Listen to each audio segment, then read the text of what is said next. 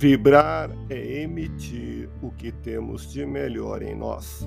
Elevemos o pensamento a Deus, nosso Pai Celestial, a Jesus, nosso amigo de todas as horas, e a equipe espiritual que nos assiste.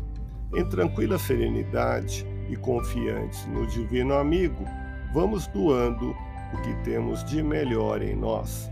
Vamos estabelecer esse intercâmbio entre o mundo físico e o mundo espiritual, que tenhamos, nesse momento, as bênçãos dos espíritos superiores que nos influem, que nos inspiram, que nos ajudam em nossa tarefa de amparar as dores alheias, que possamos, eu e você, pensarmos na construção de um mundo melhor e nessa integração sentir muito bem em estarmos juntos. Todos nós podemos ceder aos desajustes emocionais e psíquicos se não tivermos uma vida mental sadia. Pensamentos enfermos nos expõem a situações de desequilíbrio. Por isso, não perca sua serenidade. Vibremos por alguém que busca saúde espiritual. Combata as ideias infelizes, as quais aprecio são devaneios patológicos a que se entrega. Quando a irritação nos move, a saúde se descontrola, os órgãos se perturbam e sofremos terrivelmente. Para se imunizar do mal, é necessário que pense e deseje o bem com persistente determinação. Medite na grande vantagem de não irritar-se para não prejudicar sua saúde espiritual.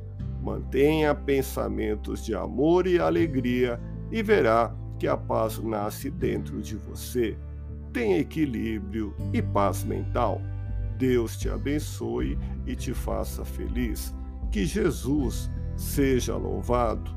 Abramos o coração em vibrações de amor, paz e reconforto em favor dos nossos irmãos sofredores, pela paz do mundo pelos enfermos do corpo e da alma que necessitam de alívio imediato, pelos sofredores que ainda desconhecem as leis de Deus, pelos desesperados e pelos que tentam abreviar a vida, pela confraternização religiosa, pela expansão do Evangelho de Jesus, pelos espíritos reencarnados com tarefas definidas, pelos trabalhadores do bem pelos lares, que demandam pacificação e ajustamento, e por nós. Confiemos em Jesus, pois o Senhor nos oferece sempre o melhor. Graças a Deus. Ouça podcast Espiritismo.